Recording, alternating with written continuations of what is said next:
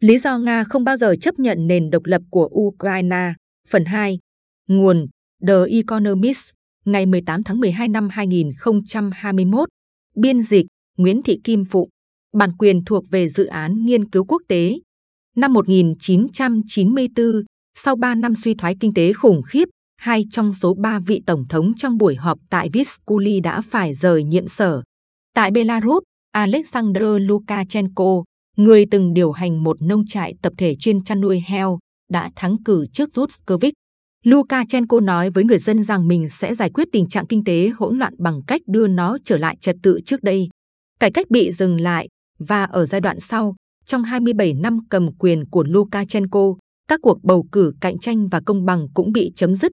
Quốc kỳ, vốn trước đó được đổi thành màu đỏ và trắng như cờ của nước Cộng hòa Belarus tồn tại ngắn ngủi hồi năm 1918, đã được chuyển lại thành một lá cờ giống như thời Liên Xô. Không có sự thay đổi tương tự ở Ukraine, nơi Kravuk thua trong cuộc bầu cử tổng thống trước Leonid Kuchma, một nhà quản lý công nghiệp giỏi thời Xô Viết. Kravuk được ủng hộ bởi nhóm cử tri theo chủ nghĩa dân tộc, nói tiếng Ukraine ở phía tây đất nước, trong khi Kuchma giành được khu vực nói tiếng Nga và theo chủ nghĩa tập thể ở phía đông. Nhưng không giống như Lukashenko, Kuchma không phải là một kẻ phản động, và ông đã chứng tỏ mình đủ khôn khéo để thu phục những người Ukraine lúc đầu không tin tưởng ông. Zixin đã không phải tham gia tranh cử năm đó. Nhưng một năm trước, ông và những người ủng hộ cải cách đã phải đối mặt với một cuộc nổi dậy của phe Cộng sản cùng một loạt các phe phái chống phương Tây, chống dân chủ do người đứng đầu quốc hội lãnh đạo. Một trong những bất bình của họ là việc mất Crimea, một bán đảo ở Biển Đen, được chuyển từ nước Cộng hòa Nga sang cho nước Cộng hòa Ukraine vào năm 1954, nhưng hầu hết người Nga vẫn coi nó là một phần của nước mình. Một thiên đường nghỉ mát cho cả giới thượng lưu Liên Xô lẫn hàng triệu dân thường, Crimea cũng từng là trung tâm của hoàng gia kể từ thời Catherine Đại Đế. Cuộc nổi dậy năm 1993 vô cùng đẫm máu. Yeltsin ra lệnh cho xe tăng nã pháo vào tòa nhà quốc hội. Công chúng đứng về phía ông, một cuộc trưng cầu dân ý được tổ chức sau đó đã làm tăng đáng kể quyền hạn của Tổng thống. Những người ủng hộ ở nước ngoài cũng đứng về phía ông và trong năm tiếp theo, một thỏa thuận an ninh cho thấy Mỹ, Anh và Nga đồng ý đảm bảo sự toàn vẹn của Ukraine. Theo đúng biên giới hiện có của nước này, nghĩa là bao gồm cả Crimea, để đổi lấy việc Ukraine từ bỏ vũ khí hạt nhân kế thừa từ Liên Xô. Ukraine sau đó thể hiện lòng biết ơn trong khi phương Tây dần chứng kiến thêm nhiều chuyển đổi hướng tới một nước Nga dân chủ, tự do. Tuy nhiên, vẫn có những người cho rằng quan điểm này lạc quan một cách nguy hiểm. Một trong số đó là Zbigniew Brzezinski, nhà ngoại giao người Mỹ gốc Ba Lan kiêm cựu cố vấn an ninh quốc gia. Tháng 3 năm 1994, Brzezinski đã tự mình xem xét câu hỏi của Solzhenitsyn, câu hỏi mà ông tin là đã gợi lên khát vọng lớn của đa số các chính trị gia cũng như người dân Nga đó là câu hỏi nước Nga là gì. Thay vì đưa ra một câu trả lời dứt khoát, ông lại cho rằng Nga có thể là một đế chế hoặc một nền dân chủ, nhưng không thể là cả hai. Brzezinski đã đúng.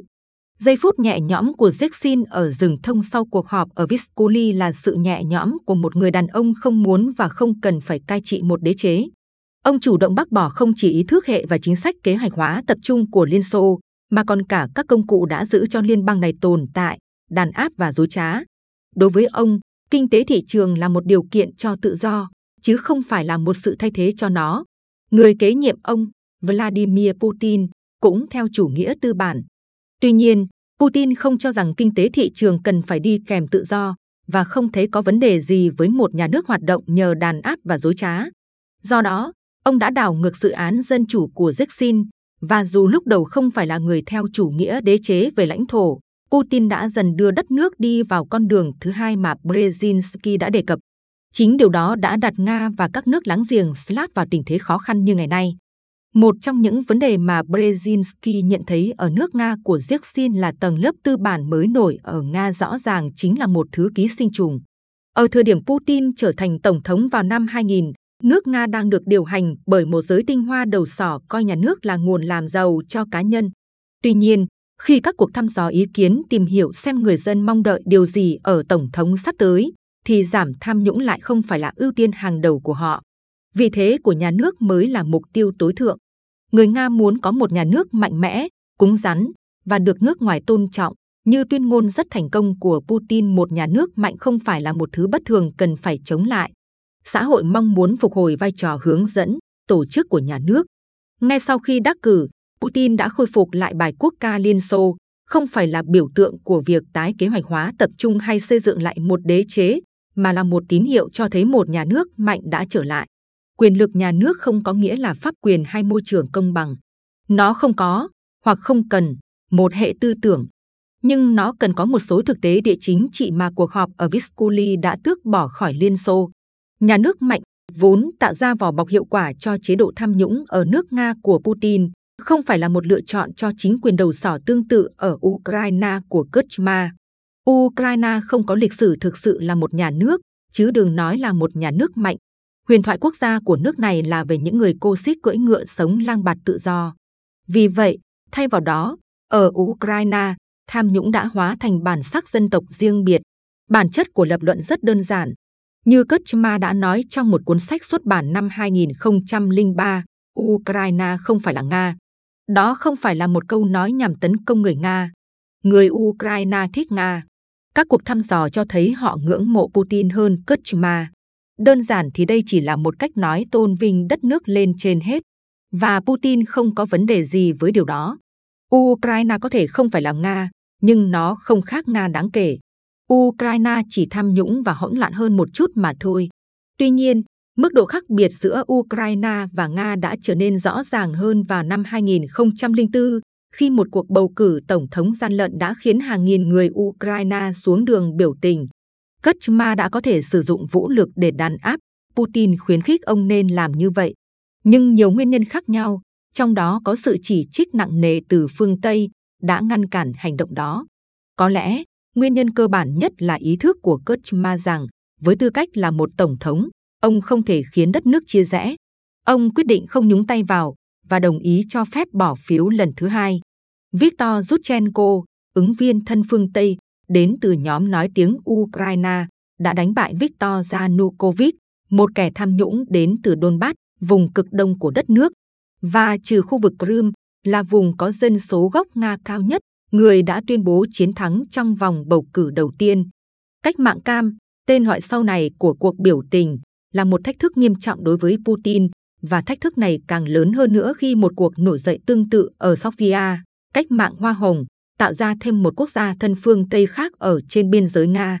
Năm 2008, Putin tạm rời ghế tổng thống vì các quy định trong hiến pháp hoán đổi công việc với Dmitry Medvedev, thủ tướng của mình. Sự thay đổi này không ngăn cản ông giám sát cuộc chiến chống lại Georgia vào mùa hè năm đó. Tuy nhiên, khi nhìn lại, năm 2010, cách mạng cam dường như đã trở thành một chiến thắng cay đắng chẳng khác nào thất bại. Yushchenko cho thấy bản thân là một tổng thống quá kém cỏi.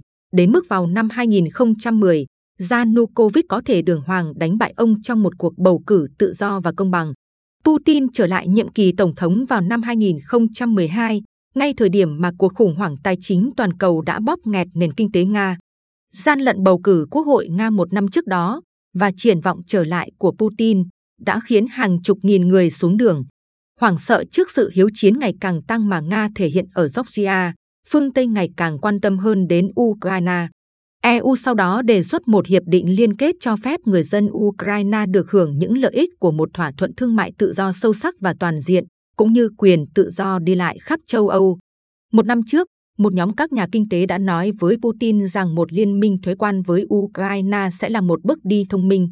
Hơn nữa, một thỏa thuận như vậy sẽ ngăn cản sự liên kết của Ukraine với EU. Theo đuổi nó là cách để Putin đạt được ba mục tiêu cùng một lúc, đẩy lùi phương Tây, trao cho Nga một chiến thắng chứng tỏ tầm quan trọng của nước này và giúp ích cho nền kinh tế. Đã đến lúc để thống nhất vùng Slav.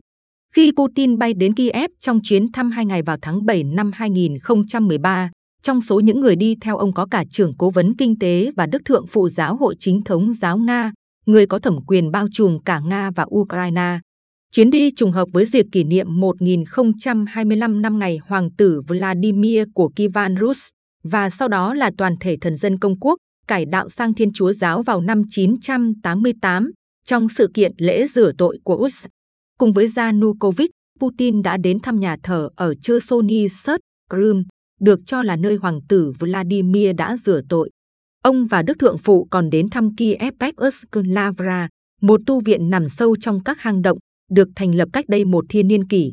Cam kết mà Putin đưa ra khi đó, bảo vệ tổ quốc chung của chúng ta, Đại công quốc Rus, không phải là một tuyên bố không hàm chứa sự mỉa mai. Năm 1674, khi các thầy tu Lavra xuất bản cuốn lịch sử, cuốn lịch sử bình dân đầu tiên của Nga, thành phố này đang bị đế chế Ottoman đe dọa tấn công và rất cần sự hỗ trợ từ các vùng đất Nga nằm ở phía Bắc. Cuốn sách đã tìm cách kêu gọi sự đoàn kết của người Slav bằng cách nhấn mạnh tầm quan trọng của Vladimir và Kivan Rus đối với cả người Kiev lẫn người Moscow, điều mà các nhà sử học như Po khi ngày nay coi là thần thoại lọc lửa. Putin cũng đang khai thác một thần thoại được tạo ra để phục vụ các mục đích chính trị. Yanukovych không muốn trở thành chư hầu của Nga. Ông cũng không chia sẻ các giá trị của Tây Âu, đặc biệt là khi nói đến vấn đề chống tham nhũng. Nhưng sau cùng, ông vẫn phải chọn phe cho mình. Tại một cuộc họp bí mật ở Moscow vào tháng 11 năm 2013, khi các nhà lãnh đạo châu Âu đang chuẩn bị ký thỏa thuận với Ukraine, Yanukovych đã được Nga hứa hẹn một khoản tiền 15 tỷ đô la Mỹ, đưa trước 3 tỷ đô la Mỹ. Dĩ nhiên, ông quyết định từ bỏ thỏa thuận với châu Âu.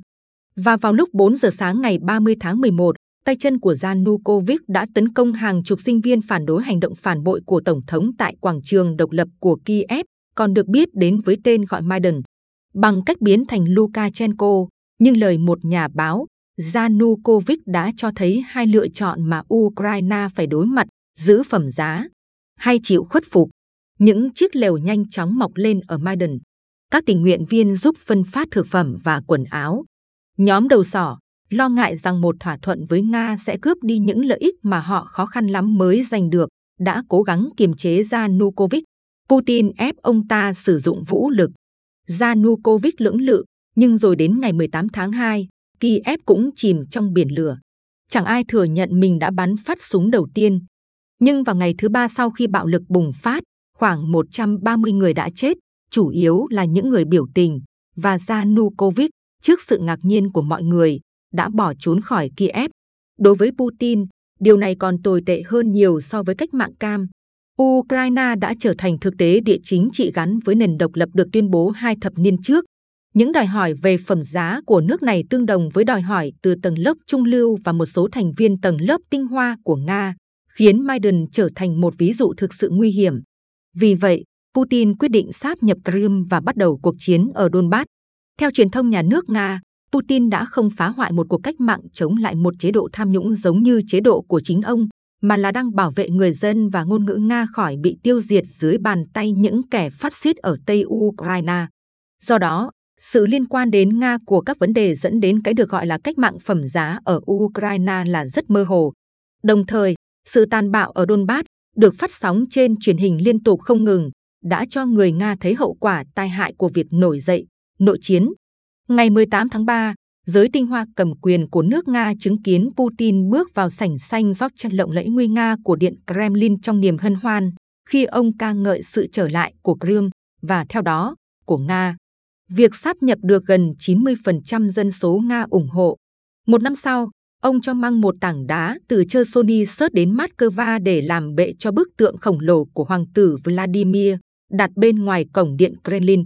Trong bài về sự thống nhất lịch sử của người Nga và người Ukraine, một bài báo được xuất bản bằng cả tiếng Nga, tiếng Ukraine và tiếng Anh vào tháng 7 năm 2021, Putin đã mô tả cách những người thừa kế cổ thành Rus đã bị chia rẽ bởi các thế lực thù địch và giới tinh hoa phản bội. Và làm thế nào Ukraine đã từ không phải Nga trở thành chống Nga, một thực thể về cơ bản là không tương thích với các mục tiêu của Nga. Tóm lại, Putin không tấn công Ukraine để tôn vinh hay tái tạo một đế chế, dù là Nga hay Liên Xô. Ông tấn công Ukraine để bảo vệ quyền cai trị của chính mình, còn những câu chuyện lịch sử chỉ là sự tô vẽ bề ngoài mà thôi. Đồng thời, theo cách nói của Brzezinski, để Nga có thể trở thành một thứ gì đó khác với một nền dân chủ, thì chí ít nước này phải có khả năng tự coi mình là một đế chế.